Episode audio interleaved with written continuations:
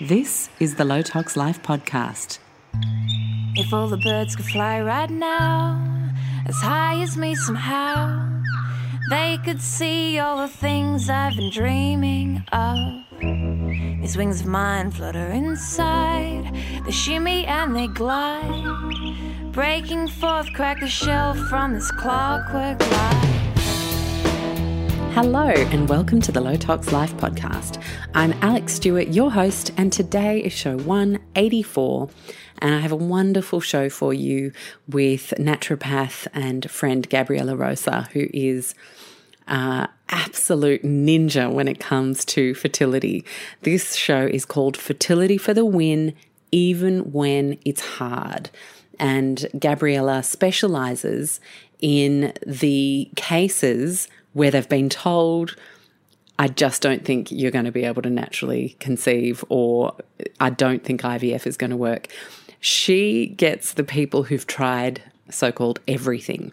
And so uh, it's an absolute pleasure to bring her work to you today because I have a feeling it's going to help a few people out there and completely change your life as she's been able to for many, many people. Uh, so I'm going to hook into that show in a little second, uh, but I wanted to uh, have a chat about a couple of things before we did. So I just wanted to share with you guys that my family has made the decision to temporarily move down to Bowral for a month or two while uh, we ride out uh, the COVID 19 um, ISO phase.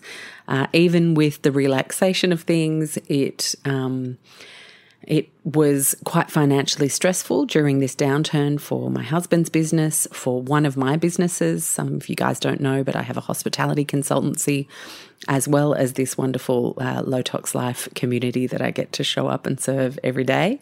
And of course, hospitality isn't happening at the moment, uh, and certainly not consultancy and training and mystery shopping, which is what my boutique business specialized in. So, uh, I we asked ourselves, what is the empowered choice we can make here? How can we uh, not hope and wish that it was different, but actually take control and remove some of that financial pressure? And in our 40s, we decided that moving in with my parents temporarily was the best way forward while we regroup, assess, and uh, and just not have that financial burden on top of my head. Why am I telling you this? Um, I'm telling you this because sometimes we feel like it's all happening to us and we have no options. But I'm going to challenge that because having been through a few tricky times, certainly with mold illness, uh, and maybe it's because that happened to me so recently, three years ago, that I feel more malleable in my thinking and more um, of a sense of possibility and trust that everything's going to work out, which allows me to relax enough to be creative in my thinking. Because, of course, when we're stressed and really high strung about stuff and worried. And of course, hello, when we're trying to homeschool, run businesses, do all the housework, and all the things we're all trying to manage right now, um, it's hardly a time for expansive creative thinking uh, when everything feels like it's being thrown at you um, along with the kitchen sink. So, um, for me, I, wanted to see what the um, all the options were, and we brainstormed what all the options were. Do we move down to a two bedroom apartment and just squeezy squeezy ourselves for a little bit in a smaller place?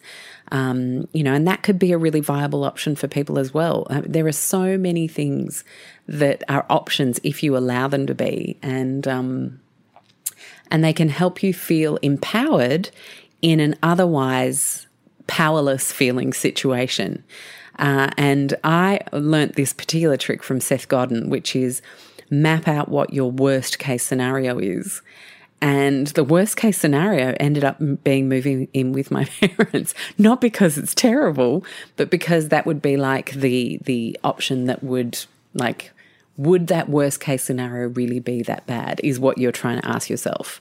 Um, and often, when you're thinking of taking a risk and you really look at what that worst case scenario might be and you sit with it for a bit, you think, hold on, if that's the worst case scenario, then that's actually a really good scenario. And then you might even start to warm up to the idea of that being a possibility. And so it was for us and it became for us. And it was very nerve wracking handing in notice in on our rental in Sydney.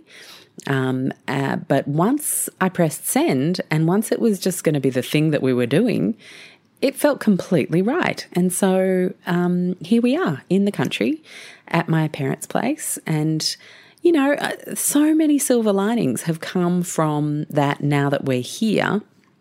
Um, one, right now we don't have to worry about money. We provide the food in the household. I do the big veggie shop.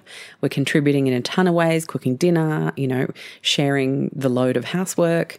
Um, you know, but two, we have um, a yard that Seb can run around in and, and be a 10 year old boy running off all his energy. Um, three, some of the things we really like to do, like I really like getting a tune up at the chiropractor, um, and I really needed one yesterday, and um, having tennis lessons. That's all much cheaper in the country, so that's been a huge win. Uh, and um, and then really the major win, and it was listening to one of um, Governor Cuomo's addresses, New York being the epicenter of this virus at the moment. And I can understand that some people are frustrated by shelter in place if they feel like they're not somewhere where they're, uh, you know, directly affected. I understand that frustration. I think it would be remiss of us to not have compassion for people who are frustrated right now. We're probably frustrated by quite a few things ourselves, and got to have a lot of compassion and kindness right now. It can't be I'm against this person, that person, because they're, because they're in a different situation to us and we don't know what that feels like. And if you were running the state of New York right now, you would be you would be so insistent on shelter in place because it is literally saving thousands of lives a day for people to be doing that right now. And I, I, uh, that's got nothing to do with what I picked up on in this particular conference that he gave, but he was talking about connection and the silver lining of having his adult children at home right now and realizing that the conversations they're having are much deeper, more intimate conversations than they've had for years, where, you know, the kids come home, it's Christmas, da, da, da. You kind of just get on with the celebration and all of the aspects of the celebration, but you don't talk about how work is in a really deep level fears, hopes, dreams. You know, a lot of that stuff gets skimmed over uh, once you're an adult child. And um, I'm definitely an adult child at 44. Uh, but, you know, having deeper conversations, getting past the how's everything, what's happening, da da da, and actually talking life. And um, when you've got school age kids and they're running around with a billion different activities and you're literally moving from one thing to the next quite often um, throughout your week, it becomes a bit fewer and further between between that you can go visit your parents. I, I have the great fortune of getting along with my parents really well, and I fully recognise that this is, uh, you know, the idea of moving in with one's parents for people who don't have a relationship with their parents, maybe estranged, maybe really toxic. That that would obviously be a worst case scenario that wouldn't work for you. So it's more of figuring out what this all looks like for you if you're in a situation where you need to rethink stuff for a little bit. I just wanted to be really open about what was going through my head uh, because I think it cultivates a low tox mind to be more open, to be more vulnerable, to talk more, to uh, relate more, to understand that different people are going through different things. Uh, that's all part of the show. You know, if I can't do it, then how can I expect all of you guys out there to cultivate a low tox mind and um, and think creatively, think differently, find peace with difficult decisions. You know, this is all muscles that we need to work. So I'm showing you that I'm working mine. And having a, a busy 10 year old dude who loves his tennis comp tennis clinic on the weekends, we don't come down here as much. We make sure we do birthdays, Christmas, Easter weekend, those kinds of things, and maybe one weekend a term. But um, that's not a huge amount. And so to have this gift of time to go deep, to be, um, to even get frustrated with each other a little bit because you are spending that much time together. Um, and to realize some of your own uh, things that you need to work on. Because I think the first thing you've got to think when you're frustrated with someone else is, what is this showing up for me that I am invited to work on right now? You know, that is not something we often. Uh, we often skim over that part. We just stay it being about the other person.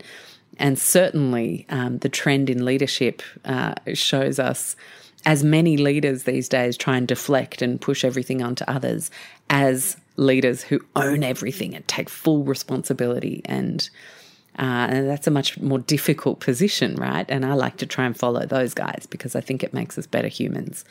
So, um, so it's been a really interesting time. We're a week in now, just a little over as today goes live, and uh, and I think it's just such a gift.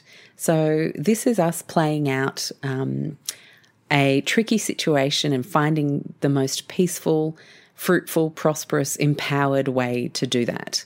Uh, and um, and I guess you know that's one of the beauties of uh, choosing to rent um, is that you know you have that thing that you can pick up and go but maybe you could rent your place out i know it's a bit tricky to find tenants at the moment but who knows um, maybe you don't even need to move like it, it's it's more about just sharing that this time is not linear. We cannot plan this out. We cannot know when it's going to end.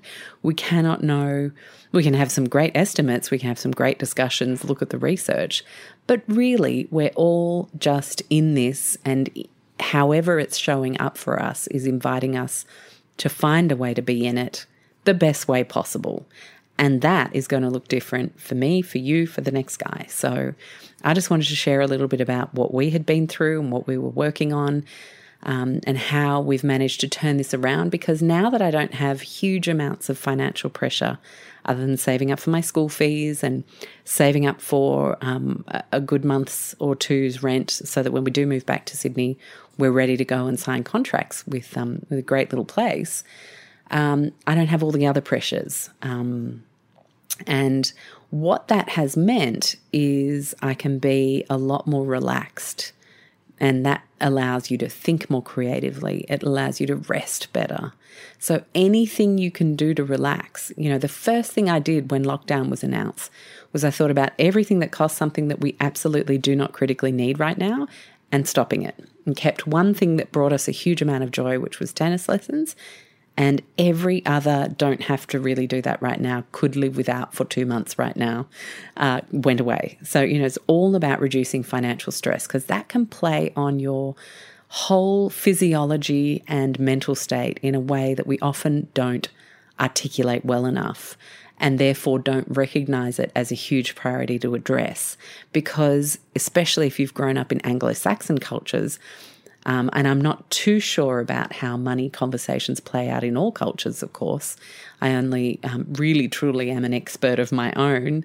Uh, it's such a taboo thing. You know, it's so, we don't have great financial education growing up through our school systems. It's quite taboo to talk about what you earn with friends, how you set yourself up.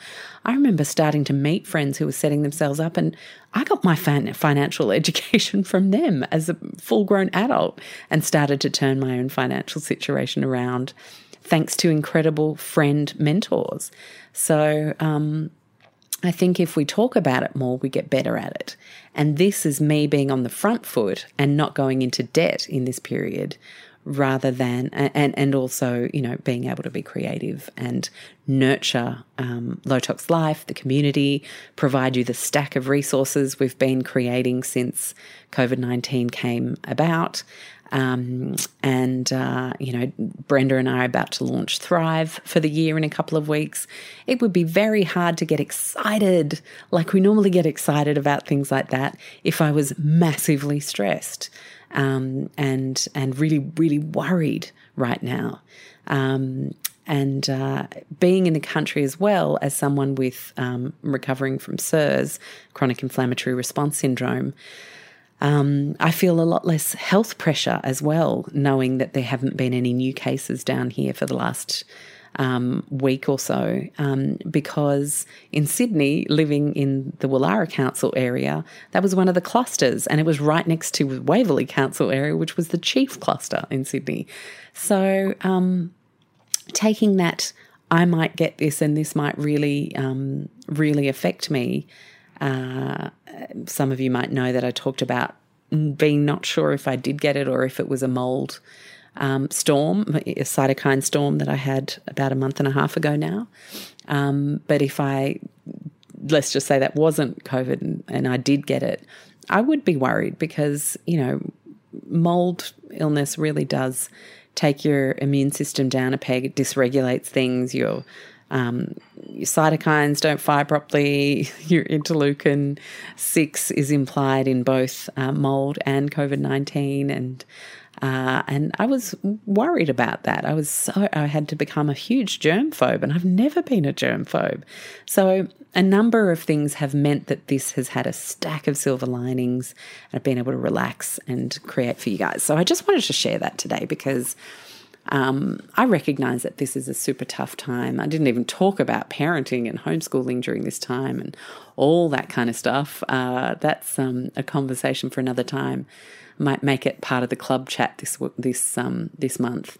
But um, but I just wanted to reach out and mentally, virtually hug anyone who's finding this a really disempowering time and invite you to see how you can find empowerment in a time like this. Maybe this is a time for you to find your inner ninja uh, I think Marie Forleo's book, Everything is Figure Outable, would be a great read right now for anyone who's feeling a bit powerless.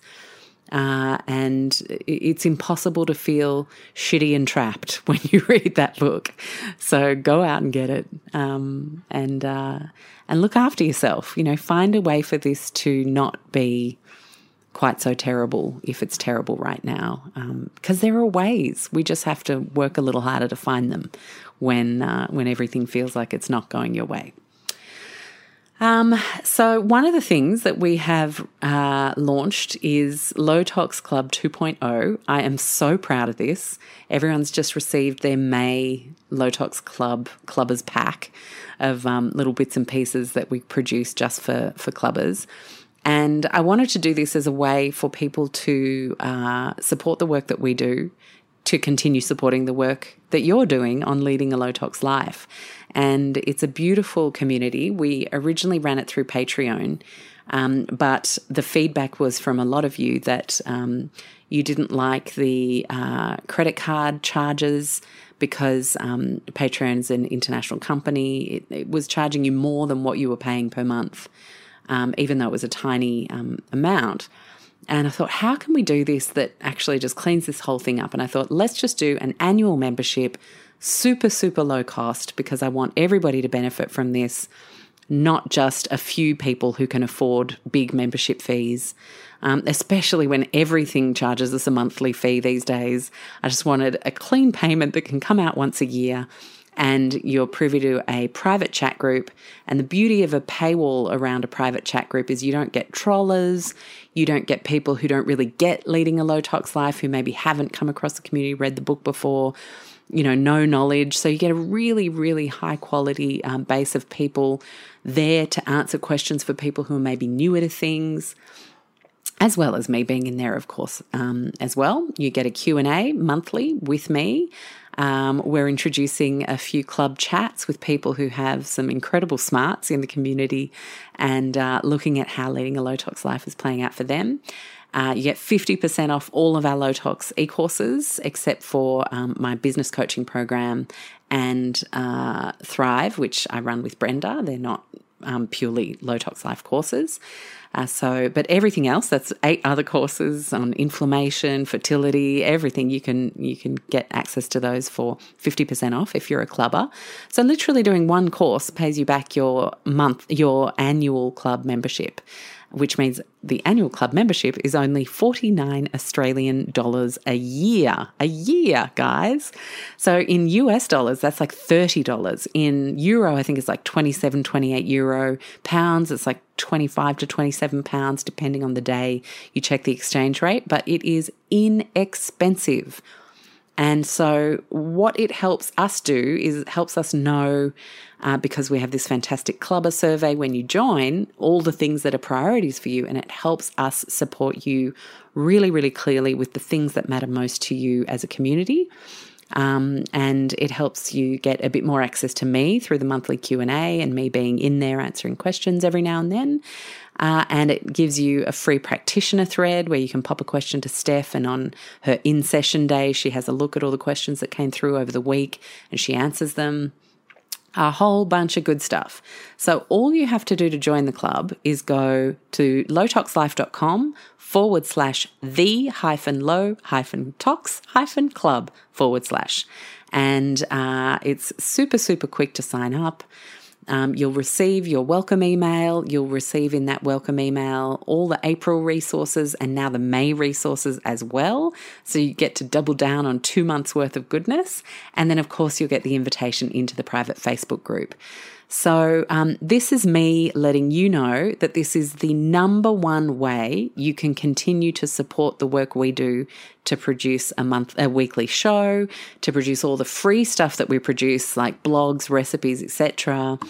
Um, uh, manage all our social media and do all that kind of stuff to keep chatting in the community, but also to give you guys who do offer, um, who do join us um, in that way and support our work to give you guys a little something extra as Low Tox Clubbers with the group, the discount, um, and all the things that happen inside our Facebook group over the month.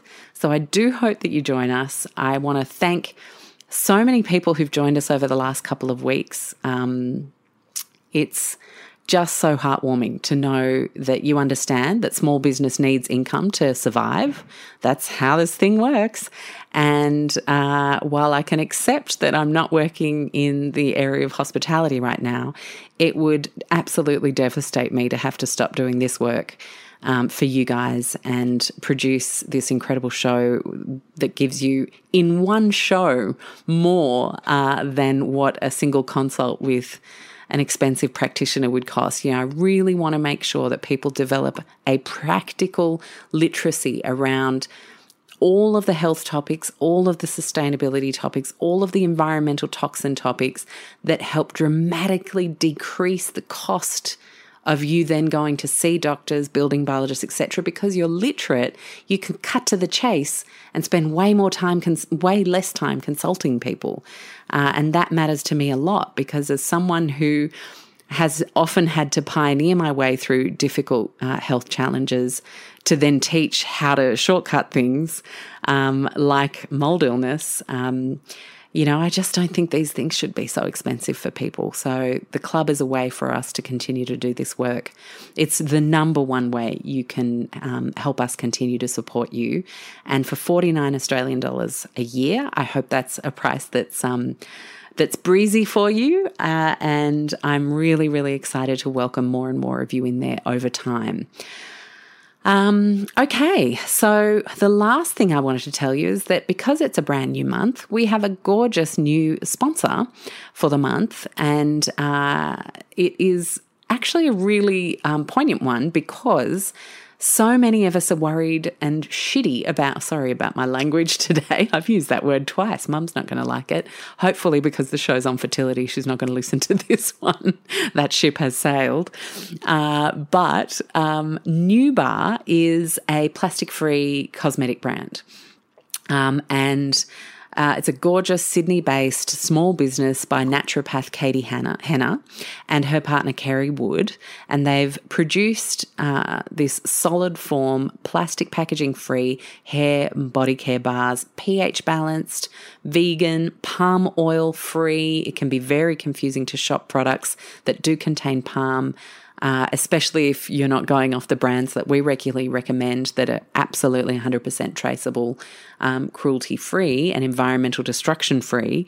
Um, but uh, you know, when you're out there, to just see palm oil free makes it much more, much less complicated because you just know no sulfates, no parabens, no petroleum, no artificial fragrance.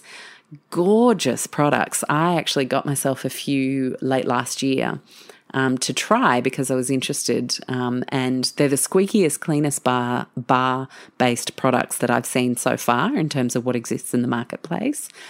Um, no SLS, no SLES, no silicones. Uh, really, really gorgeous range, very gentle on the skin, especially the face products. I think you'll be really impressed. Um, and obviously, they wanted to create Nuebar to be desirable, beyond the green clean credentials, which a lot of bar based products tick that box, but then there are actually quite a few fillers that aren't strictly necessary or the most beneficial for looking after your skin. So, um, created by a naturopath, I think that speaks volumes in terms of the uh, the level of care that has gone into thinking about what the um, what the best extracts can be used to get the best results for people.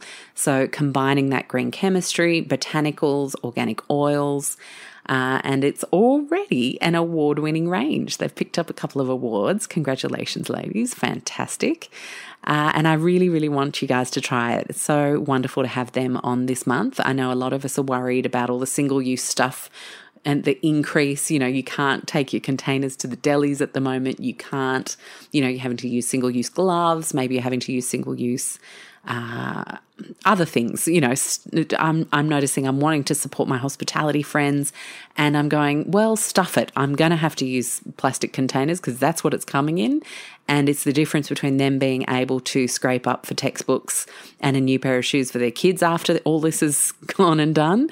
Then I couldn't give a squat what it's what it served to me in. I'm going to support my friend's business. So there are a lot of concessions we're making in single use right now, and rightly so. It's okay. You know, there are these times. It's fine kind of like in the bushfires and delivering water to the firefighters um, for the wildlife and for them. That's not a time that you need to worry about um, plastic bottles. It was a, a life or death situation, and this is too, largely in many cases. And so, really, really important to then um, look at where you can make concessions. And this is one of those places plastic free skin and body care, right?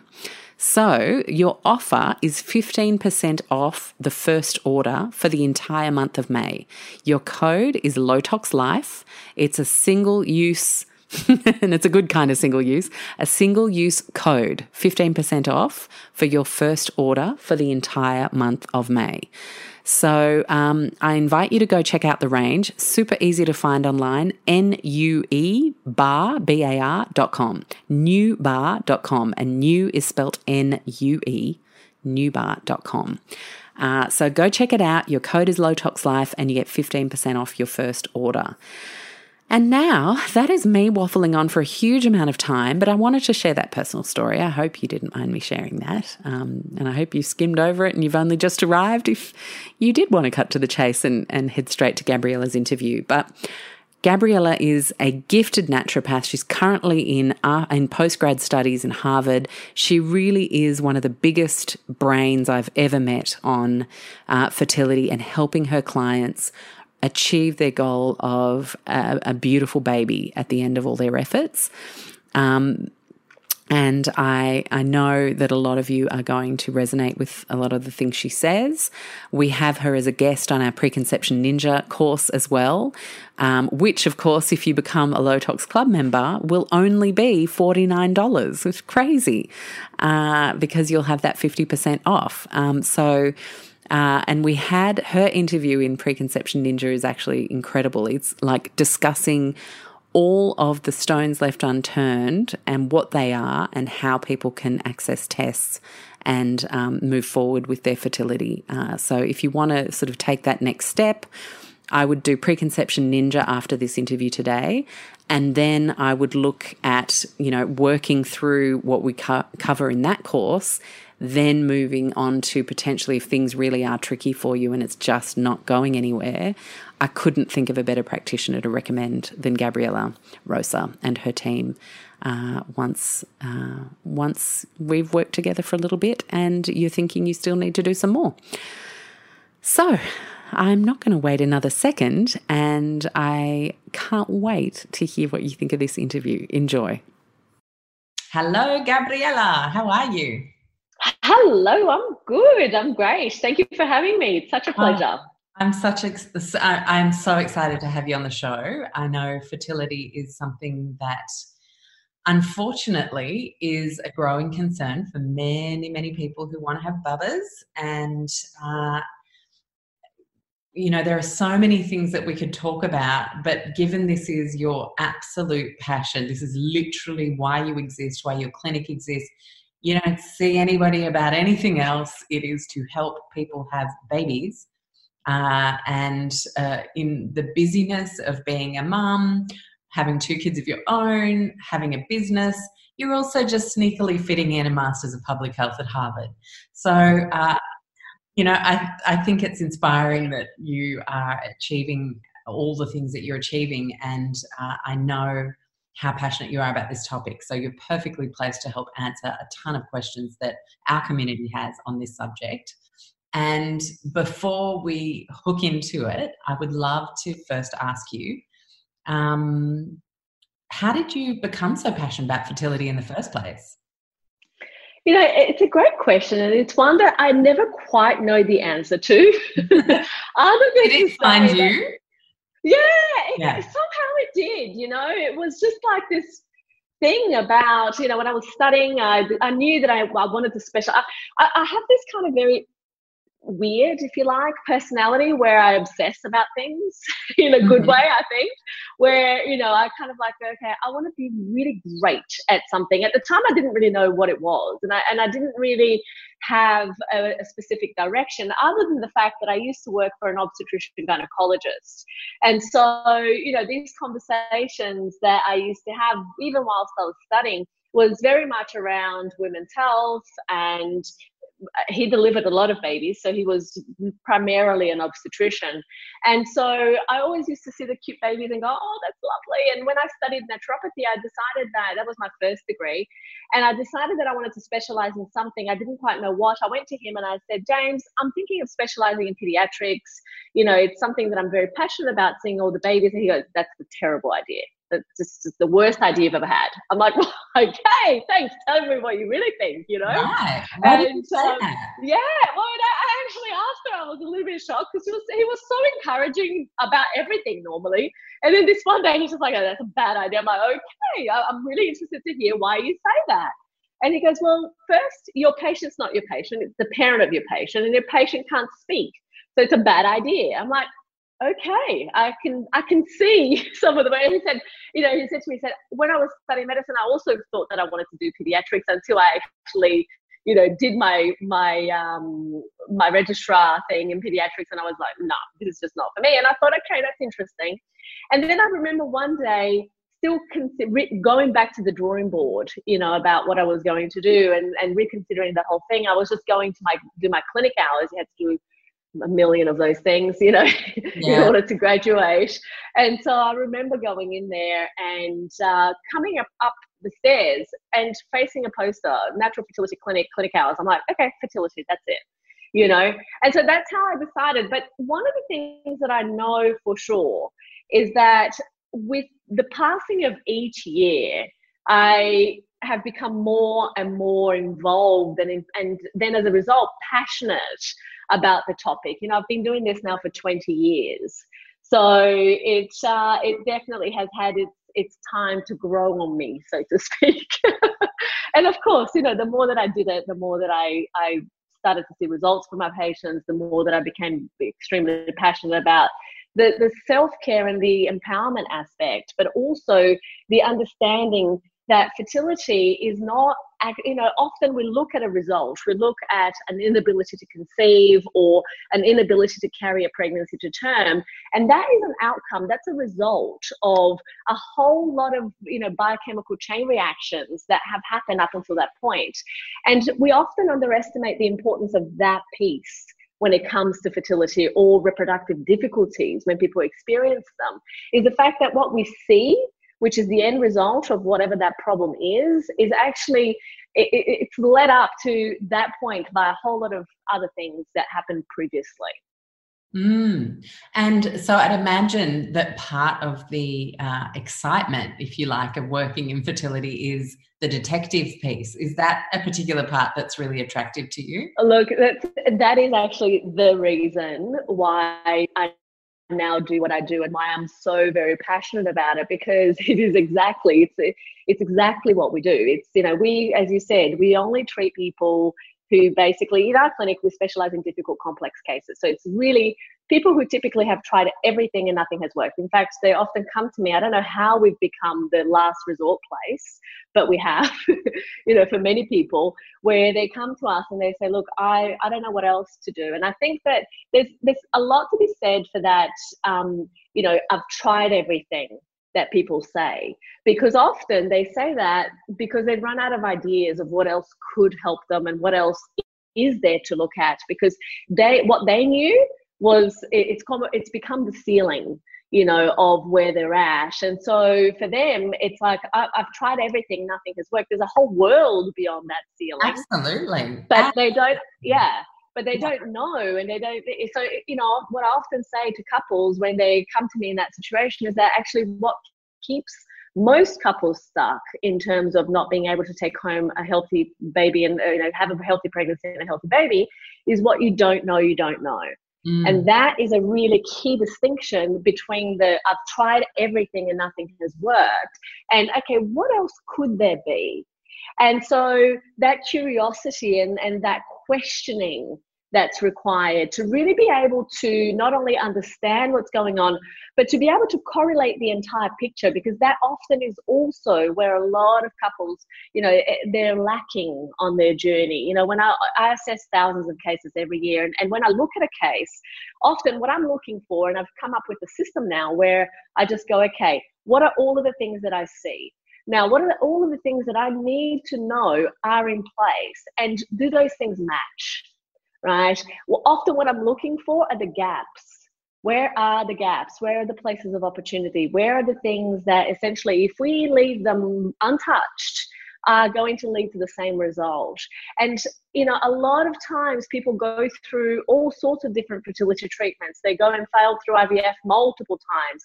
And the reason is that, you know, the obstacles that are getting in the way, those kind of, you know, the, the, the preset um, I guess, the things that the intrinsic um, things that prompt those chain reactions to occur, they're often not looked at because we're looking at the end result. We're looking at, okay, can the egg meet the sperm and can they develop from there? And from there, do we have an embryo that is able to be fertilized?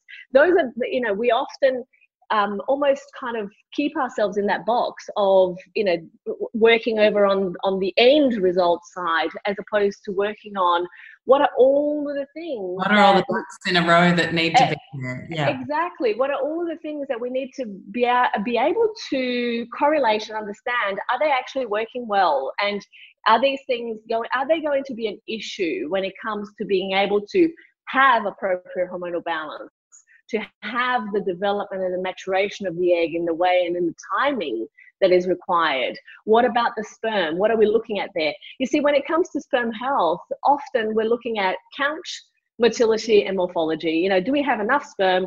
Do they do they basically swim? And and and often you know these days when you get a semen analysis result if you've gone to a proper andrology lab you actually have a distinction between the number of, of sperm that um, or the percentage of sperm that are actually moving and the percentage of sperm who are moving progressively which is towards something. It sounds like right? a race. What a, well, a perfect metaphor for where we're at. Some of us chasing our tails, running around in circles, and then the rest of us actually going, here's the big picture, let's move forward constructively. Yeah, but you know what? Like 10 years ago, most semen parameters, most semen report, you know, as sperm analysis reports, basically would report just motile sperm as opposed wow. to the distinction between motile and progressively motile.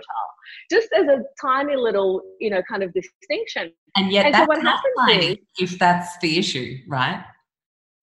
No, that's right. I mean, there's there's and that's just one tiny little part, you know. So basically motility and then obviously the shape of the sperm are they shaped in a way that they can even one swim, two penetrate an egg, right, and actually be able to do their job? So you know, these days we think that that's the holy grail.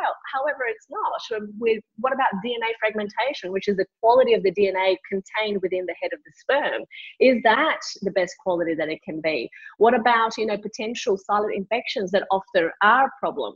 When it comes to um, you know to a couple being able to do what it is a male being able to actually have the best quality sperm that they can you know and then of course you know when, when we talked about that those silent infections and culture, then we're also needing to look at okay, well, are there antibodies present? And are those antibodies stopping the sperm from swimming? Are they just agglutinating together as opposed to actually moving somewhere and so on and so forth.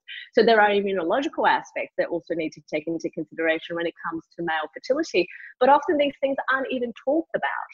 Well, so that is why there are so many factors. kind of started there and jumped down the rabbit hole of the bazillion things that one could look at in detail on sperm is because historically we've always gone straight to the woman when there's the first inkling of a problem.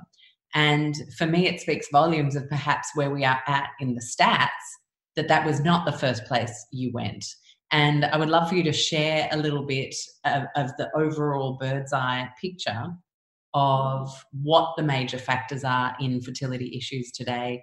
Where are they coming from? Uh, male, female, um, combination of the two. Yes, yes. Look, there's there's some there's still to this day. I mean, as I said, you know, having been in, in this industry now for some 20 years plus, obviously throughout my studies and everything else, what I have seen is a huge distinction between the fact that you know now we understand a whole lot more about the fact that female and male fertility are equal when it comes to being able to overcome infertility and recurrent miscarriage and of course take home a healthy baby. A lot of people still don't realize that as far as the science is concerned we really are looking at a 50-50 split between male factor and female factor in being able to prevent miscarriage and decrease miscarriage risk.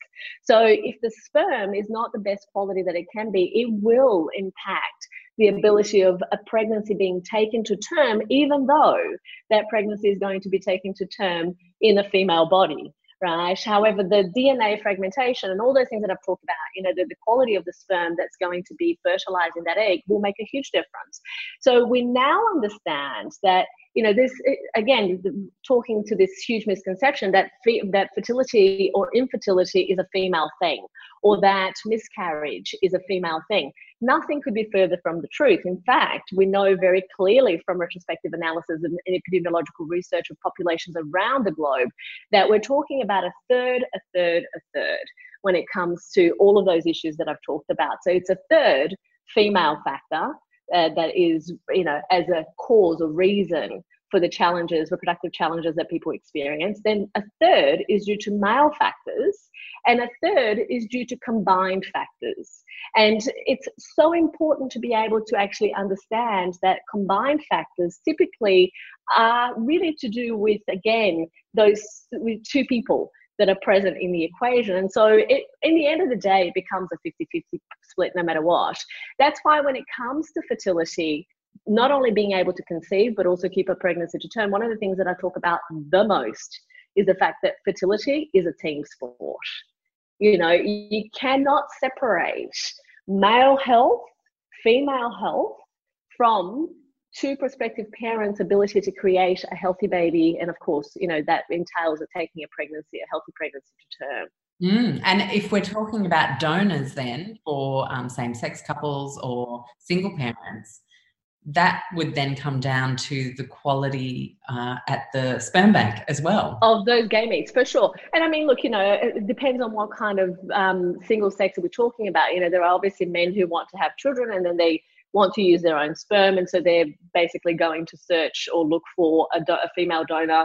Um, typically, when it comes to donor egg and the donor egg process around the world, most donors there is a, a cap, an age cap. Uh, where donors are able to donate or not. Um, the, the true reality of it is that even though age is a factor, when we're talking about the ability to conceive and carry a healthy pregnancy to term, of course, we can't skirt around the fact that the major thing that women are going to be told when they go to a fertility specialist is that, and it's not working, right, is that you're too old, your eggs are no good. Okay, like unfortunately, that is still what my patients hear in those very words. And, and honestly, I find it appalling. you agree or disagree with that um, I, compl- I disagree. I disagree. And it's not that I disagree that, you know, age is a factor the, the reality here is this. Age is a factor to the degree in which the side effects of aging impact biological processes. So, what does that mean? Somebody might be 43 and have amazing reproductive function because their hormones are where they need to be, they've got great antral follicle count, you know, everything is actually on their side in terms of fertility potential, and still be told that because of a number right? Which is just not right. Whereas it should actually, but, in that case, be a sperm issue in the fifth. Exactly, exactly. Yeah. Or it could be a combination factor. Mm. You know, who knows? But the reality of it is that you know I have seen and I have had multiple patients over the years where people have you know come to me. They've been told. In fact, one patient of mine who she named her baby Gabriella so I have to remember her forever. uh, it's actually the only baby that I've ever had that kind of had my name. So I'm like, oh my God. But this patient in particular was um, what was fascinating about her. She, the very first time she came to me, she was told by three different doctors, three different clinics, that she would never conceive without donor egg. And even that may not actually work, and she might need uh, basically an egg donor or, or, an embryo donor. It really, she was not at all. And even with the with the egg donation, she was told that you know that's probably not going to work. You probably need adoption. So she was appalled because she was like, "Hang on a second, sure. If I need to consider that at some point down the track, I, I may." but I really want to make sure that I leave nothing to chance and no stone unturned. So she came to me, we had the conversation. I said, look, let's do what we do and apply the methodology because we know that when we remove the obstacles to optimum health and optimum fertility, what can happen is is really quite, you know, incredible. So let's do what we need to do. So we started and we did everything that we needed to do. It took us some time but we eh, she was able to conceive naturally and by the way this this patient what's fascinating about her is that while she was told these things, you might even need, you know, adoption because your eggs, even donor egg, might not work. When we actually assessed her case, a huge percentage of the issue was actually due to her partner's sperm. It was it was really you know under par, below average sperm that really needed a lot of work. And once we did that, and this is one of the things that I often teach, you know, the patients that we treat, is that when an egg might be struggling to do what it is that it normally needs to do. One of the responsibilities of the egg is actually to ensure that the, the DNA of the sperm not only mostly resembles, so it sends out these chemical signals, right, to the to the sperm, which DNA most resembles DNA that's going to complement the egg. So that's the first thing that it does. But the second that an that a sperm enters the egg, the other job that the egg actually has is of ensuring that it can fix the DNA fragmentation issues of that sperm to the best of its ability so that it is able to fertilize and replicate and of course become an embryo. So we women do amazing things even before, you know, the the, the male partner has has had the chance. But you know ultimately that has to happen. So if the sperm is not good quality what ends up happening is that the egg has to work so much harder and utilize so many more of its energy production resources within the mitochondria to be able to make that whole operation work right? So if an egg is already struggling so if we have a poor ovarian reserve or if we have low quality you know egg quality we really need to ensure that the sperm is nothing but the absolute best quality that it can be, because that is going to support and enable the couple in that you know joint common factors issue or factor that we need to address to actually have the best possible result. So you know, really looking at those two uh, sides of the equation is going to be extremely important. Now, when it comes to the ability of delivering that outcome, if the if the if the egg is going to be in that situation where it's already not working quite as well as it could be and then of course there are other factors that get in the way then we really are looking at a situation where we keep going around in circles and most people unfortunately run out of time right there. But with this patient that I was telling you about, we were able to figure out exactly what are the factors that were actually getting in the way. We were able to address them. She had her first child, which she was delighted about already because it's like, okay, well, and she was already kind of very near 40 at that point. So she was absolutely over the moon that not only was she able to conceive, she was able to conceive with her own eggs, her, her partner's sperm, and have a baby. Then she decided to come back to revisit, as many of our patients do. And the second time around, she was already, I think her, her first son was about two or going on to three. So obviously it was some years later. But the same thing happened again.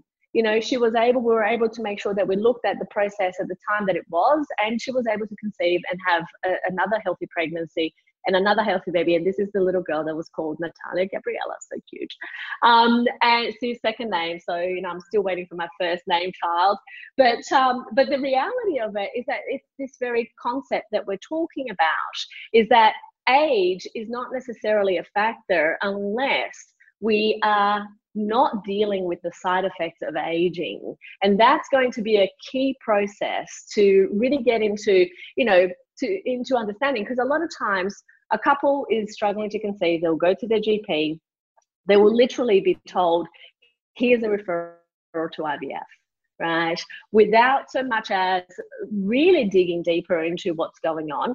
You know, the, the, the truth is, and this is something that happens in every healthcare system around the world, and we know this because we treat patients in every continent other than Antarctica right now. And I, and I have visibility across all of these different health systems.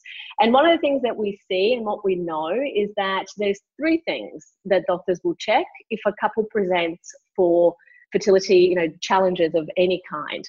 One is tubal patency. Are the tubes clear? So they need to check for that. It doesn't always happen, by the way, but that is something that, you know, when we're looking at the uh, diagnostic criteria for infertility, those three things must be checked off before a referral to IVF is given. Again, doesn't always happen, but that is meant to happen. So, tubal patency are the tubes patient? Are they clear? Is the sperm able to swim through them?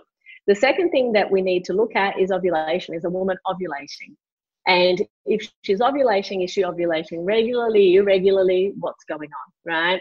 And then the third thing is sperm. Do we have enough count motility morphology? That's it, right? Now, for about 30% of couples who then are put into the unexplained infertility box, the reason that they're put there is because those three things fail to actually pick up what are the factors that are getting in the way for them. And there may, there may be so many variables within that you know context that often it's missed. So you know unexplained infertility becomes the label that's applied because it's the easiest. And then we just again keep going around in circles without understanding what are we actually dealing with. The problem with that is that then what will happen is that they will be sent to IVF for treatment without actually understanding what are the things that are getting in the way. If we're dealing with biochemical issues, immunological issues, you name it, we still are going to have IVF fail. So we're going through a process that has a 30% success rate that is likely to fail anyway because we're not addressing, again, all of those other factors that we need to take into consideration. Absolutely. And I mean, it really is such a narrow amount of things that are tested for in the scheme of things before being for a uh, life and health altering sometimes for depending on the genetics treatment. Yeah, yeah. So expensive as well. And we yeah. the healthcare systems around the world that don't fund even a, a, part of it for the couples and then you fail around. That can literally mean remortgaging a house or Oh, a hundred percent. So many you know, things get affected in someone's life. And imagine just a couple of extra trips digging deeper with a health professional who's a bit better versed in what. Hundred percent, hundred percent. And what's interesting about that, you know, in um, fertility sterility, which is a, a medical journal that's uh, that is is very key in in the fertility uh, you know area. Um, they've published a study in 2016, basically saying that for the average couple uh, to have a close to 80% live birth rate in taking home a baby, right, you need on average eight IVF cycles. Whoa. It's eight IVF cycles in some countries is at you know, at a minimum two hundred forty thousand dollars, right? If we're talking the US, where you don't always get insurance coverage. Now, what also happens is, and we see for our patients when they end up actually still needing IVF, what we see is that they don't need anywhere near that number of cycles. Yeah, so what we're not against IVF. It's not at all many options, right? Not at all. I mean, there will be some couples who will absolutely not conceive without it. You know, we've had patients in the past where they come to us and they're like, okay, really, we want to do everything we can in order to optimize our fertility and of course to figure out what's getting in the way. And through our workup, which we are very, very detailed in all the things that we do and all the things that we ask for, we basically were able to find out immediately, you know, within the first few months that, okay, you are actually never going to conceive without IVF. So what we're doing right now is we're preparing you to have the very best treatment process so that you don't need more than one cycle. And that's exactly what's happened. You know, this particular couple that I'm thinking of, that's exactly what happened to them. They've completed their family now. They've got two beautiful babies, but we knew that you know when when we started that that was the case. So you know there's lots of different types of situations that we see. But you know there will be situations where couples absolutely will need ivf my problem is when they haven't done any of the things that actually need to be done haven't uncovered any of the obstacles that are getting in the way are sent to ivf and like one of my patients who also you know had been in fact i actually wrote a about this case in my book Infertility Breakthrough because this couple had had 23 failed IVF cycles. Oh my God. And 23, right? And this was a woman's body. That's crazy. Un- unbelievable, unbelievable. So she had had two cycles, had a child, then basically decided to have her second, was trying for 20 cycles, 20 failed cycles right? And then came to me. She was like, okay, now we've run out of ideas. Ideally, they would have run out of ideas before, you know, 20 cycles, but that's not what happened. Because that's also what happens sometimes when people can afford treatment, they just keep going because it's like, okay, well, I know that this is what I want more than I want the money, and therefore I'll just keep going. But often, you know, that's not the smartest way or the, the best thing to do because we're looking at a situation where we just kept doing more of the same and getting more of the same result. And so with with them, after going through and understanding all of the things that needed to be understood, she was able to then conceive naturally. What happened with them, it was quite funny. She'd never believed that she would conceive naturally. And so when it came to the time where they were prepared and they were ready to start trying to conceive, and I, I said to them, look, give it at least three cycles because who knows, right? No, no, we've never conceived naturally. We're going to go and do IVF. So they did the IVF cycle, and the lining of the endometrium was too thick to be able to transfer the embryo. So we recommended that she didn't and wait one more cycle in order to do that. In the waiting cycle, conceive naturally. Yay! and then had you know the embryo that was frozen. And then a couple of years later came back to you know um, do the, the next the next round. And, and that was also a successful pregnancy and ended up in a healthy baby uh, last year actually. Yeah. so um, yeah it's, it's amazing what's possible when the body does what it needs to do. and and something i love about the way you work is the outcome is the baby and you have to be flexible as a health professional as to how that ends up eventuating because sometimes natural is not going to be best safest. Sometimes you know it really just does depend on the case. But i'd love to come back a little bit um, uh, into more of an overview. You talk about the amount of testing and workups you do to get to all those gaps that you talk about wanting to find to be able to fill with your clients and um, and patients and get them um, their bubbers. What are the like if you could pick the things that come back most commonly as being gaps for people on their fertility journeys um, which i know might be hard for you given you get the absolute you know we've tried everything and now we're with you. So you might get a lot of complex workups and a lot less common stuff but surely there are a few things that might be common in your practice and yet still aren't common in the understanding of gaps to fertility in our lives. What are they that you're seeing?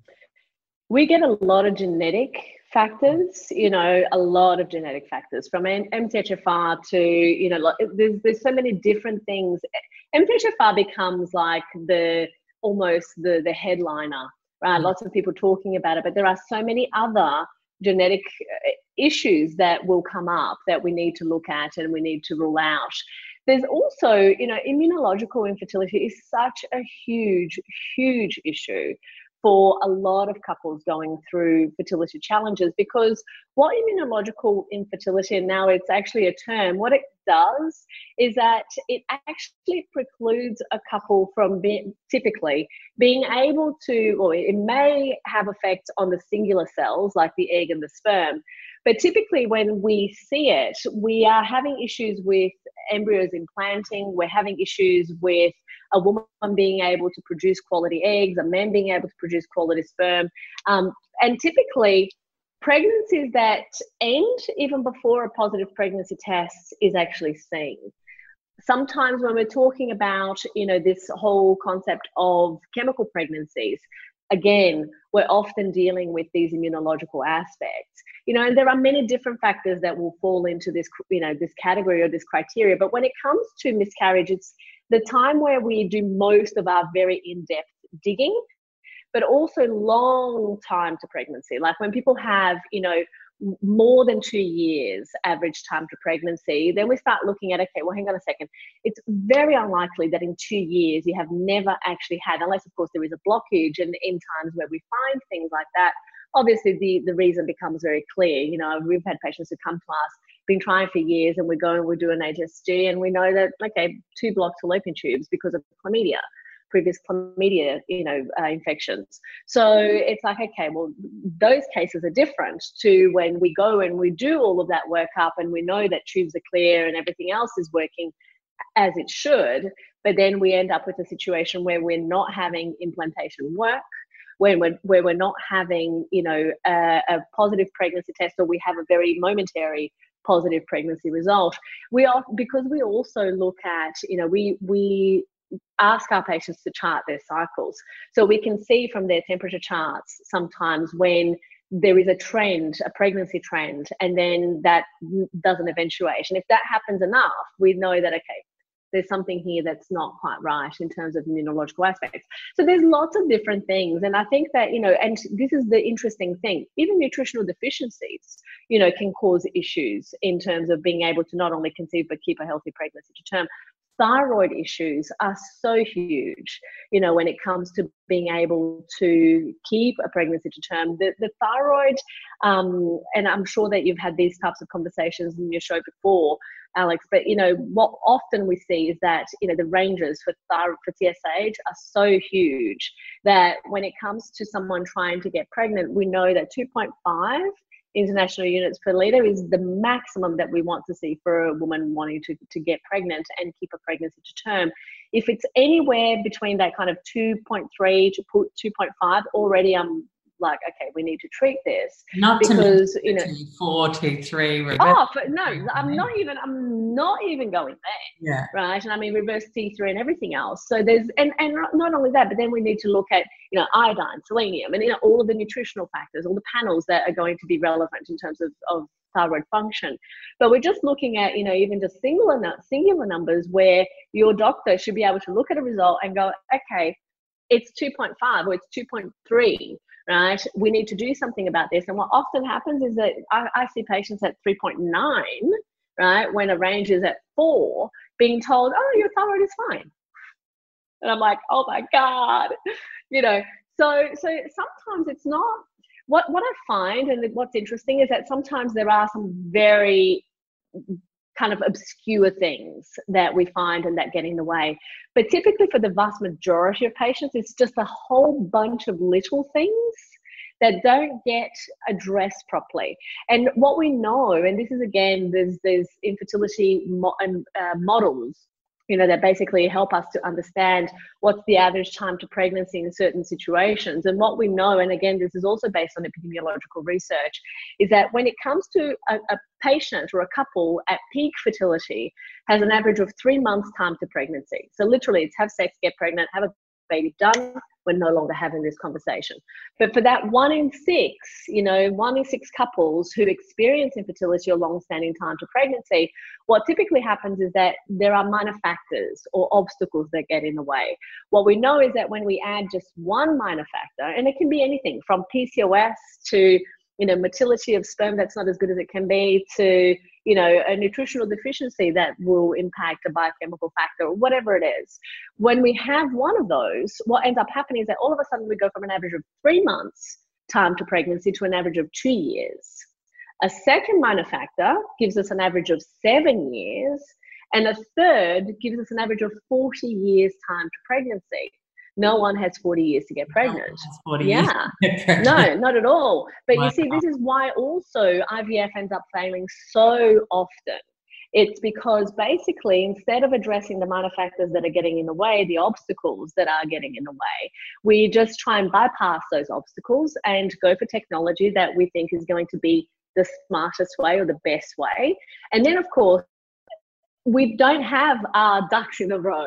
You know, we don't have our bits lined up in the way that we need to to even a have that procedure. to do IVF. Absolutely Yeah. to absolutely to have that procedure you know have its best chance and so ultimately looking at all of the little things that could be getting in the way and addressing those almost makes more of, of uh, uh, is even more important than trying to find all of the obscure things. Sure, the obscure things are going to be vital, and once you've that, out, but for the vast majority of people, they haven't even ruled out the basics right? And what we're seeing more and more through the research, I mean, Harvard has a, a phenomenal, uh, world famous department now in terms of lifestyle and environmental medicine research, where we're looking at the fact that environmental factors and lifestyle factors are predominant risk factors for reproductive health and, of course, infertility, miscarriage, and so on and so forth. So when I started doing this work 20 years ago, none of that validation was there. I mean, we had to use common sense, right? If something is meant to kill bugs, could it be that it's going to negatively impact us in some way? Or if there are chemicals that are going to be, you know, problematic overall, should we be looking at that at those as something to avoid? You know, so it, w- it was almost like we we used common sense to figure out what's going to make the body the healthiest that it can be. And now what we're seeing is validation for all of the things that we've talked about for years and years and years in terms of, you know, the the coating in your in your cookware and you know the, the plastics that you don't use in your environment, the things you put on your skin, the things you allow into your body, so on and so forth. So, you know, all of those factors when it comes to fertility, they are crucial. Yeah, and um, in in a society that often just craves the pill that's going to make it all better, um, how often would you say people have some serious resistance and mental work to do around the realization that actually they need to lower their stress, they need to eat organic whole foods, they need to eat, you know, put good things on their body if they're using personal care, clean with things that are low tox. I mean, these are the basics, and I've seen it time and again in our basic courses that that actually helps solve a number of fertility challenges. And then we send the rest off to you guys, of course. But yeah. uh, but very, you very know, often they just make such amazing inroads doing those basics. So, do you see that in your clinic, and how do you psychologically help them as a team to adopt those basic lifestyle things? Because we just got so busy and everything became so convenient that it can really be a hard process for people. I completely acknowledge that and make it my work to lighten the burden. But I'm very curious to hear how you guys do it too. Yeah, look, you know, it's, it's fascinating because we've now taken over 137,000 people in more than 100 countries through the the event, the online program that we have that's free. That's the fertility challenge, right? And in the fertility challenge, we get lots of different types of situations and lots of different types of people. From people where they are quite well versed, you know, in the idea that lifestyle factors make a difference, that things that they're doing is going to, you know, have an impact, to people who have never ever heard of any of those things whatsoever.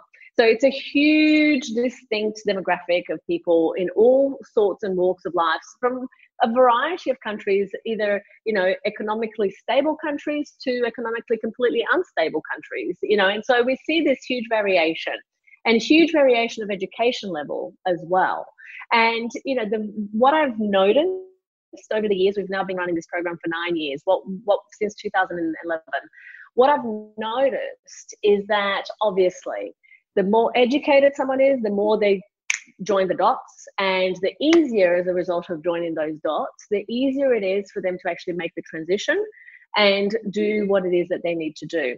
What I also notice is that the less people are aware of health, well being, lifestyle in general, the more they use this kind of um, thinking pattern, which is, well, it's sold in the shelf of a supermarket, surely it's healthy, surely it's okay, right? It's the same kind of uh, logic that people use, yeah, that people have used for many years in terms of smoking. Well, surely smoking doesn't cause cancer. Well, even though you know we had a, a, huge amount of time between the 1960s and, and God knows when, when we knew that it caused cancer, but people were still arguing the fact, oh, right? And so- I, I love that ad. There's actually a pregnant woman, and there's an ad for a particular cigarette that was the choice of pregnant women everywhere. Uh, yeah, well, they were so smooth, and you just go, "What know, right? planet I mean, are we on to think that that you know, oh gosh, yeah, it's a whole other. Exactly, and, and and this is the whole thing. The whole thing is that you know you will have that still for many years to come. There will be a time where we have seen, you know, with smoking, there will be a time that it will be obvious that you know your non-stick that was horrific coding and and whatever and that you know the things that you're doing, it's all going to be obvious. You know, people are going to look back and they're going to go, of course that's true, right? We're not quite there yet. we're certainly getting there. But you know, one of the concepts that I talk about all the time and that, you know, I've coined over the years is the idea of act pregnant now to get pregnant later right? Because a lot of times people say to me, What are the things that I should do? What are the things that, you know, if I was to have a healthy baby or if I want to improve my health, improve my fertility, improve whatever it is, decrease my chances of miscarriage, and so on and so forth, what should I do? And I like going back to the application of the basics, right? So if a man and a woman, if we could both get pregnant and deliver babies, I know if that happened to men, we would not probably be talking about a even lower total fertility rate around the world. You know, it has decreased in the last 50 years by half the number, you know, the average number of babies per woman. But that also has a lot to do with education, socioeconomic status, you know, all of those factors will make a difference here. But if men could have babies and had to birth babies, I think that the, the total fertility rate would absolutely decline and plummet even more. but but that's a whole other story. But you know, for the purpose of the example, if we could actually, you know, get the gents to indulge me for a minute here and just figure out and just think about the fact that right now within you, you have 50% of that little baby that you want to create. Let's say that you could birth that baby what are all of the things that you would start doing and or stop doing if you were pregnant right now? Uh, a lot of times, you know, when women when women become pregnant, the very first thought is, "Oh my God, is my baby going to be healthy? What are the things that I need to do? What are the things that I need to stop doing? What are the things in my environment that I can can no longer touch or have anywhere near me, etc., etc."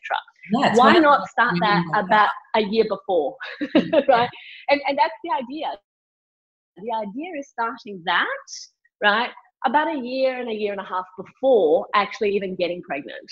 Because if we do that, we're going to literally rule out and clear up and address so many of the basics that end up being the majors in you know down the track when it comes to results because you know in that same way in which that biochemical chain reaction that i was talking about takes its place.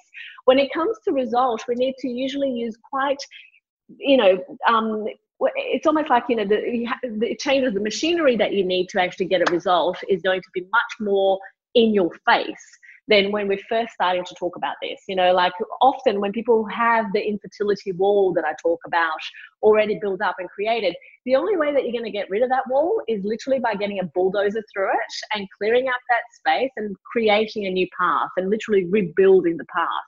Before we get to that, we can just like pick out a few little weeds, right? And we can pick out a few kind of like overgrown pieces of shrubbery and whatever else that are getting in the way. But often, when we come to a point where it's just like completely overwhelming, we need to use much harsher methods to be able to actually get a result. So, if we were to really re- start with the end in mind, even before we were thinking of having a baby, what are the things that if I was pregnant right now, I could start doing or stop doing that would not only optimize and safeguard my fertility for the future, but optimize my chances of having a healthy baby when I'm ready to do so, it, it would prevent a lot of problems well, from having to be dealt so with. Basically, what you're saying is is we have to just not be in our early 20s ever. Something like that. To the part where that hurts to go out till four in the morning, or you know, all those sorts of things, and to actually just be healthy in the first place. But I do feel like the generation of youth coming up today is definitely more health conscious than oh much more as aware. a population. Much more aware. Mm. much more aware. You know like i think that people are much more into understanding their health.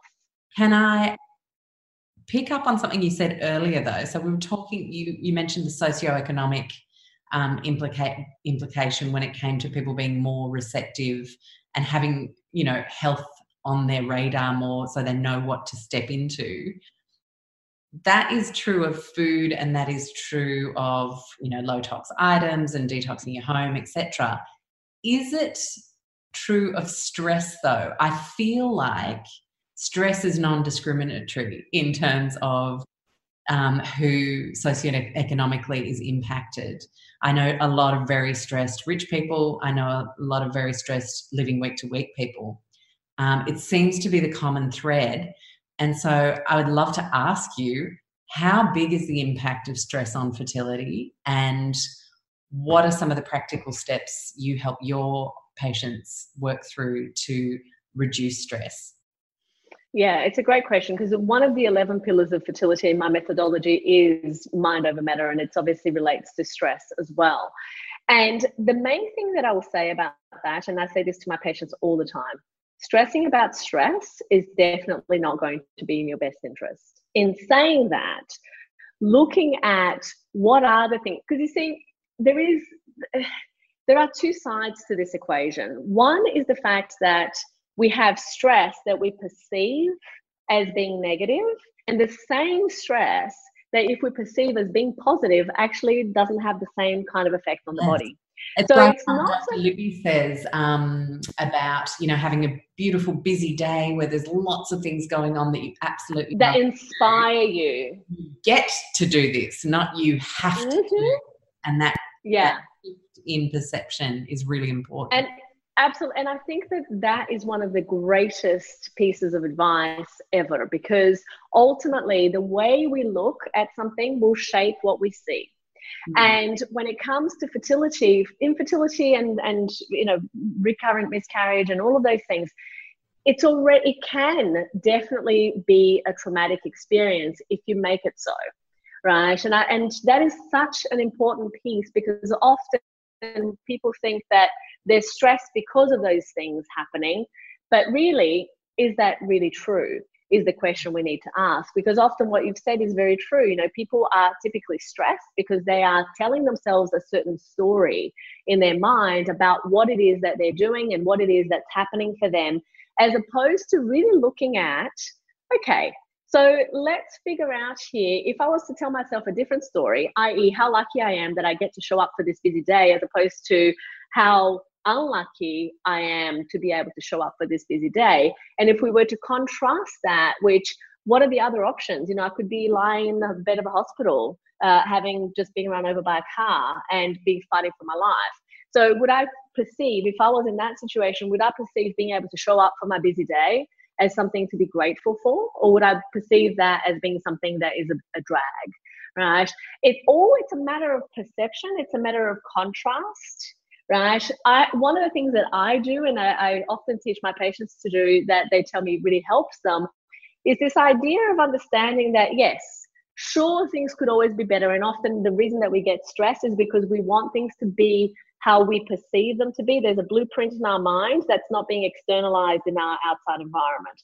So we, we imagine what we would like it to be. We wish that things were a different way to what they are and we all of a sudden become unhappy and therefore stressed because we're wishing that something is different to what it is. So instead of wishing that things were different to what they are, looking at the fact that, okay, well, things could be better than they are, but they could also be infinitely worse than they are. And so when we look at it from that place and be able to contrast and look at things and, and situations, circumstances, life events from different points and different perspectives, right? All of a sudden, we're able to understand that, okay, sure, it could be better, but it could also be a whole lot worse. And then that puts things into perspective for us. I think perspective is what we often lose when we get into situations of high stress and because it, we start to yeah and it sounds like the the missing piece is often gratitude and just really centering oh. ourselves around all the good that we see around us and all the opportunities for sure. yeah. For sure. But also looking at it and, and understanding and realizing that you know what this too shall pass. It's not going to be like, you know, the biggest issue is that we think that we make things pervasive. They affect all of a sudden this little thing that happened today here. You know, I had a little finger cut. All of a sudden, everything is bad in my life because I have a finger cut. Mm. Right. So that's the that's the first thing. We generalize. The brain just deletes the thoughts and generalizes. We forget the good things that have happened in the day because we had a finger cut, and then all of a sudden that has colored everything else that has happened. So we make it pervasive. Then we make it permanent right? We think in our minds that things are never going to get better. And the more that we think that it's never going to get better, we think that it's it's doomed, it's terrible, it's become stressful. But then guess what? We also start to deep dive into depression. Because if things are never going to get better, guess what? What's the point of it all? So we start asking ourselves questions that literally just gets us into a spiral. And then thirdly, we take things personally. We think that whatever's happening out there in the world is because of us, right? And it's to affect us, right? And so those are the three P's of just doom and gloom, right? And of course, the, the number one beautiful recipe for creating the most amazing amount of stress in your life, if that's what you want to do. So if you're wanting to change that picture, it's about looking at it and first not taking things personally. Nothing that anybody else out there or the situation of the environment the world you know covid whatever right? Those things are not actually here to make your life the worst possible life that you've ever lived. Infertility miscarriage you name it right? Then looking at it and going okay well it's it's not permanent. It's not going to last forever. This too shall pass. We've gone through you know like every season we've gone through winters before we will go through summers again you know and and understanding and having that flexibility of mind and thought to understand that okay this is a phase and we need to go through it right? And, and then the and second that we do and things what, are, certainly changed. We're going to keep talking over each other. I'm going to let you finish what you were going to say. I have a thought for after. No, no, I just you know it's that whole idea that you know once we actually are able to, it's it's like surfing, right? You, you surf through the wave. So the second that you surf through the wave, you, you can then get ready to catch the, the next one. But often we want this whole idea that, you know, it has to be in a certain way, the way that I want it now. And if it's not, then the whole universe is, you know, is falling to pieces. Yeah, and it reminds me of a conversation. Um, this is coming up quite a bit lately uh, with um, Dr. Joan Rosenberg, who's the psychologist who wrote 90 Seconds to the Life You Love and it's not just a catchy title it's the the the physiological response to a negative situation or emotion lasts for about 90 seconds if you let it pass through you and just observe and uh, and i think you know imagine if we actually just started to hone that skill. Uh, and you know if what we're talking about today is impacting our fertility and whether or not our ability to start looking at stress and looking at some of the bad things that might happen in our day or life as um, as things that pass through us, move past us, uh, you know, and um, and the greater picture is, oh my gosh, we are heading towards having a baby one day. How beautiful is that? Then then everything starts to work in our favor when it comes to stress and its role in fertility as opposed to as one of the blocks yeah and, and look you know there are obviously there are different situations within that as well and, and i completely agree with you that it's important to be able to look at it from that perspective and at the same time there will be people who have been struggling through this for years and years and years and years and for them it's almost difficult to kind of imagine that it's going to be different at any other point in time. But the reality is, yeah, the reality is that we need to start looking at little pieces of evidence and start to bring that into a much more local, you know, way of, of dealing with that stress. Because one negative test doesn't mean that your whole life is about to end or that everything is going to be bad from here on end, right? So that pervasiveness that happens with this whole doom and gloom situation needs to kind of be brought back. And, and I think that sometimes it's good to ask ourselves the question, when we, ha- when we have a thought, because it's our thought, we think that it's true. But actually questioning yourself and applying that same level of curiosity to your own thinking and your own view and model of the world is actually a really good thing in busting stress because what ends up happening is that all of a sudden it's like oh my god this is a terrible day. But is it? Is mm. it really or was it what? 20 minutes or was it exactly or was it that somebody just cut you off in the traffic you know and yeah they were a bit of an ass but you know whatever right you know so it's looking at what are what are what is the evidence that i have that things could actually also be different to what i think that they are and when it comes to dealing with stress because stress will impact hormonal balance there is no doubt about it it is what it is but like i said before there is no point at all in worrying about the fact that you might be stressed or that you might be, you know, not in your best possible mood. Rather than focusing your attention there, focusing on what it is that you can do differently. You know, what it is that you can do to experience whatever next situation that you're faced with and that you're dealing with in this present moment in the best possible way you can. One of the things that I love to do is whenever I'm kind of in a in a bit of a mood, I ask myself, okay, what is great about this moment right now? Not a second from now not a second from you know before now like right now. What what can i find to be grateful for to be happy about to be whatever it is that i want to be instead right and often my brain then starts at first of all the first kind of response is like nothing right it's like nothing's good i'm so glad you said that people will be like wow she's really uh, highly evolved yeah. no, it's like it's reality check. yeah. human, just like the rest. I am absolutely human, absolutely. Um, you know, and, and so I, I kind of go, nothing's good in this moment, like nothing. And I go, come on, Gabriela, get over yourself, and let's start to find something. What could? So then I change the question. What could I be happy, excited, relaxed, whatever about in this moment right now? And then because I'm going to let myself off the hook, and that's the key, is not letting yourself off the hook. Because if you stop asking the question when you still haven't got an answer, guess what? The brain gets lazy, and next time it's just going to do the same thing. It's just going to go, nah, nothing. And then you, you won't pursue it. So it's just going to, okay, whatever. So that feedback loop gets reinforced as well. So it's like, okay, what could I be excited, happy, joyful, whatever about right now? And I don't stop asking myself the question until I find at least something. And then from there, I go, okay, well, what is great about that? And what makes that even, you know, greater? And then there is a roll-on effect that happens, you know. So it, it, little strategies like that can such make such a huge difference in a person's day and therefore in a person's life. So it's about picking something and running with it and applying it and not letting yourself off the hook. That's the key. I love it. So good. And given, um, I definitely want to ask you this before we finish up. Given you teach acting pregnant before you are pregnant, which I think is just the best way to tackle the whole preconception um, too hard basket. It's like, well, what if you were pregnant now? What would you be doing? Start now. um, what are your absolute top non negotiables for people? Look, I think that, you know, it depends on what phase they're in in the process, right? So if they're just starting, obviously making sure that they're removing the, you know, like all the things that you teach in your low tox courses and, you know, all of that kind of thing, which is similar to what we've been teaching for a long time as well in the fertility challenge, which is remove the chemicals, the exposures that you actually can out of your environment. You know, I mean, these days, you and I both will laugh about this because, you know, you, you, we teach this all the time.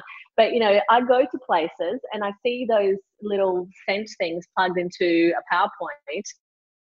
And I'm literally just going like, okay, like whoever owns this place, come here. Let me let me give you a little lesson I did this in my personal training studio the other day. I'm like, okay, let's have a conversation right now. Um, you know, and this is owned by a young couple who basically don't yet have children, probably aren't going to be thinking about having children for another 10 years. And imagine what 10 years of that kind of exposure is going to do to endocrine function, right? So it's it's a huge problem.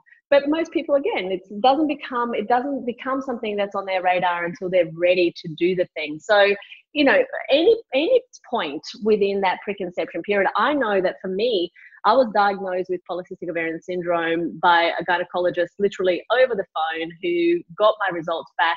And the conversation was in exactly these words and it was pretty much the same length. You have polycystic ovarian disease and you're probably never going to have children so that's what's happening here. That's why you don't have a period. Okay, is there anything else that I should do? Is there anything? No, that's it. Okay, I thank pretty you. much the same. Bye. But I got added, added to that was she did have time to say, and you've probably got early onset menopause. And this Yeah. was 28. Yeah. Yeah, yeah. So, you know, so at 18, that's kind of how I heard about it. And I was like, okay. But at the time, I wasn't really very, like, I wasn't even near close to wanting to do something about even trying to have children at that point. So I heard it. I went, oh, so that means that I might ne- never have children. Okay, interesting. Um, percolated it for a little moment and just went, okay, well, if I can't have children, then I can't have children. It is what it is, and I'm just going to go about my business. However, what it did do is start me on a path of looking at and being aware of okay if this thing is not good for my optimum health my fertility then i probably best not to do that. So it turned out that like you know i've never really drunk or done drugs or you know basically had a massively unhealthy lifestyle because i was always quite you know aware of the fact that i needed to be somewhat careful if i ever wanted to have the option to have children down the track now, what was interesting about that as well is that when I met my partner, we were so not ready to have children. So we still waited like eight years before we even started that conversation. But six months within the relationship, I said to him, Darling, can I just ask you, because you know, this is my job and all, can I just have you go and do a semen analysis just so that we kind of know where we're at? and uh, and he was like, it was amazing. He was just like, oh yeah, sure, I'll go do it literally the next week I had a semen analysis report on my desk. I was like looking at it going, oh, it's worse than I thought. we have a double factor here. He had like zero morph- motility, like, you know, morphology was terrible. It was just, it was horrendous. And he was a relatively healthy guy too, fit, healthy, you know. So again, environmental factors, and we started to be careful. You know, we started to kind of just be aware of these things way before. So about two years before we thought, okay, we really want to do this, we then started to be more proactive. Six months before, we were like, okay, we're on. You know, and then one day we just basically went, okay, let's let's attempt this cycle. I knew when I was ovulating. I've always charted my cycle. So I knew when I was ovulating. So I said to him, okay, this is it. Calm down now. and uh, and we conceived literally first try, right? As a result, yeah, as a result of being aware, knowing, having put in in place all of that work prior to doing the, you know, all of that. Um, and then, of course, second time around was, you know, with PCOS, getting your periods back is like a whole other kind of level of disaster. And, and that took two years for me to be able to get my period back, let alone to start trying.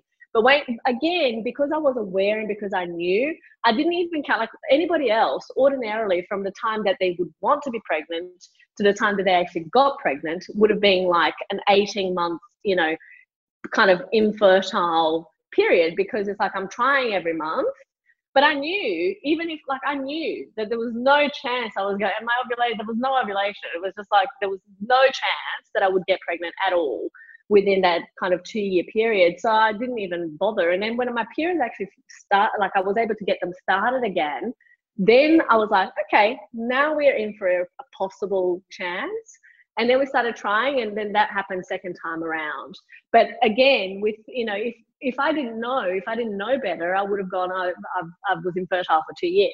Well, yeah, because and this is the point, right? Because it was exactly the same for me. If I had not had my naturopath guiding me, a getting my period back in the first place, and then b a couple of years later when I was ready, um, having a very successful pregnancy, we did a lot of work to to optimize my body. And um, I, I, don't want anyone out there thinking it was like dead easy, first try. Oh my gosh, I'm just one of those people. No, I worked hard on that goal. And um, and for the people who are genuinely challenged by this, there is hope. If you put in the hard work and find the right health professionals. So I definitely want the overarching vibe to be yes, it's possible. How much do you want it as well? Exactly. Know? And and you know, that point that you have just made is one that I live, you know, I have this thing with my patients that I talk about being steadfast because when it comes to overcoming infertility and recurrent miscarriage when other treatments have failed, that is the number one resource, inner resource that you need to bring to the table. Because ultimately, it is no walk in the park, right? You actually have to make a lot of changes, a lot of adjustments, a lot of improvements, and alongside understanding and finding out what are the factors that are getting in the way.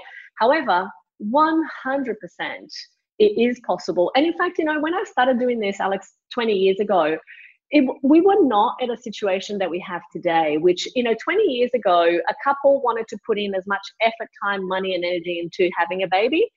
They, it would still be a situation where it's like, oh, if you're lucky, that might happen, right? In two, 2020, in this day and age, if a couple wants to put in enough time, energy, money, focus, and, and attention to making that goal a dream, you know, come true, it absolutely can happen. You might need to be flexible about the how. You might need to be flexible about how you do it, what you do it, where you do it. Like we've had a patient, a couple this this week.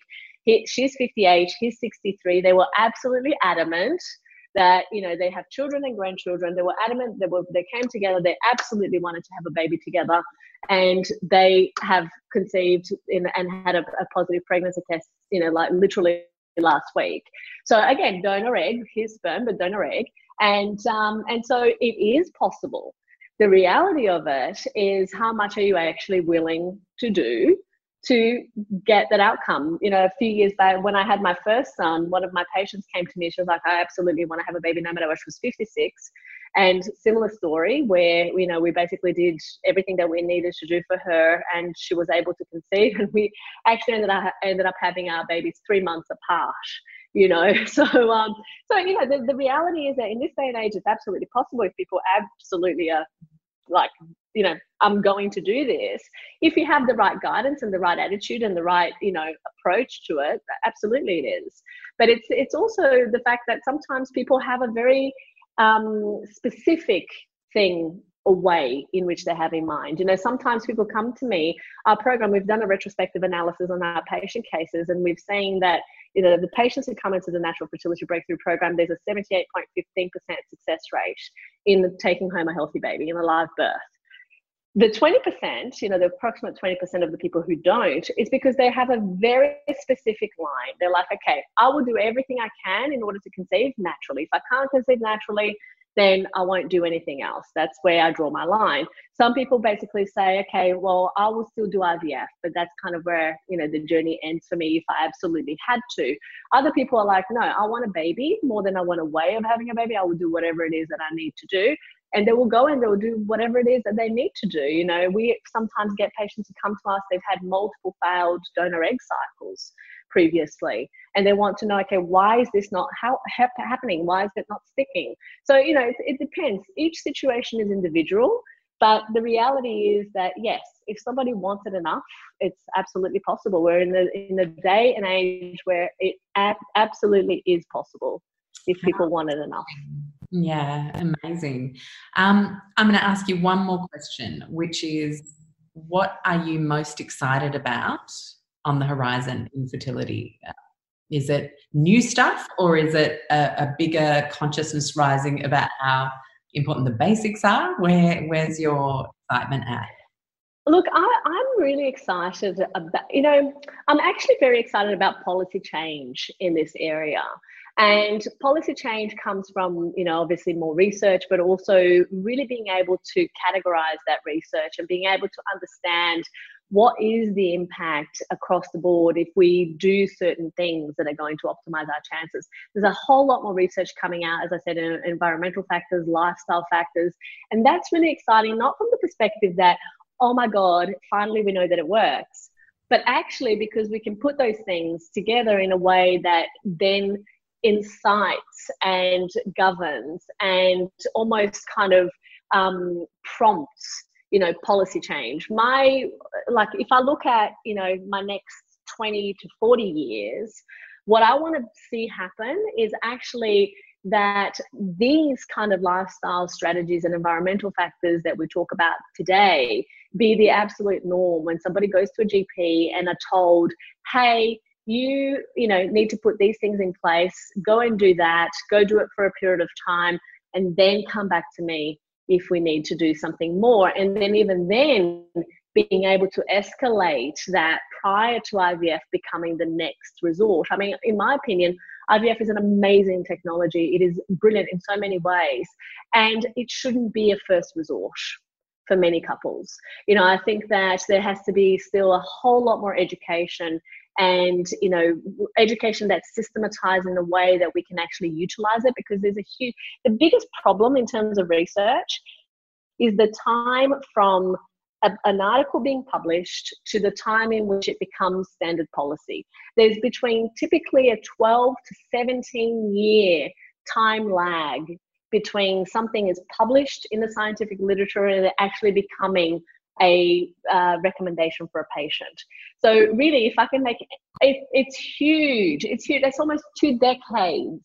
That's why when we look at you know what is now being published, we know that you know one day yes it's going to be like oh, of course everybody knew that you know it's the whole new cigarette thing. But the reality is because of that publishing that publishing lag between publishing and actually you know policy and intervention and patient recommendation which is the translational medicine side of things. You know, they call it bench to bed to bedside. Um, it's basically it, it, takes all that long. I mean, if we say 17 years, I mean, if you have a baby today you know in 17 years this is going to become something that's important. Sure, the next generation will be able to utilize it. But what I want to see is actually a huge shortening of that lag, right? Of publishing to patient uh, therapy. And there's, there's, ways of doing that. And I think that, you know, there will be a lot more um, research focus on this in the future. And that's what I'm really excited about right now. Oh, absolutely. As am I. Um, Gabriela, thank you so much. So much talked about. I feel like we could have gone for another hour. Um, but I really appreciate your time and generosity in sharing not just um, some of the um, the technical aspects of the road to having a successful um, live birth, as um, as is t- correctly termed, but also um, just sharing those case studies because people see themselves in those case studies, and hopefully today that has helped some people see that perhaps there are a few things that they might want to look into more deeply. And I couldn't recommend a better resource. If you've done all of our basics, then Gabriela should be your next stop because her team is truly incredible. So thank you, Gabriela. Once thank again. you. Thank you for having me. It's such a pleasure. Thank you so much for listening to today's show. I hope you enjoyed it as much as I enjoy having these conversations and bringing them to you. Now, where can you find me and Low Tox Life from here on in? Well, you've obviously got lowtoxlife.com, and there we have everything beautifully organized into food, home, body, and mind topics, as well as kids, and a whole bunch of free downloadables and resources to help you inspire you to take community action. Uh, and uh, there's amazing A to Z recipes there if you're ever getting a little bit uh, stale in the kitchen, and a whole bunch of articles that I've written over the past nine years of writing a blog. You can also find me on Instagram at LowToxLife and also on Facebook by a page the same name. I make everything super easy, Low Tox Life, so you can find it really, really simply. Thank you so much to everybody who leaves a five star review over on Stitcher or iTunes or wherever it is that you tune into the show. And also to let you know that you can join us on Patreon, P A T R E O N dot com forward slash Low Tox Life and come join the private Low Tox Life Club. In there, over time, more and more cool stuff is about to be added, and I can't wait to see where that community takes us. It's a place where we can continue the conversations, chat about the weekly show. You're going to get bonus uh, Q and A and all sorts of things over time. I explain everything over on Patreon, so I encourage you to check that out. And in the meantime, I'll see you next week.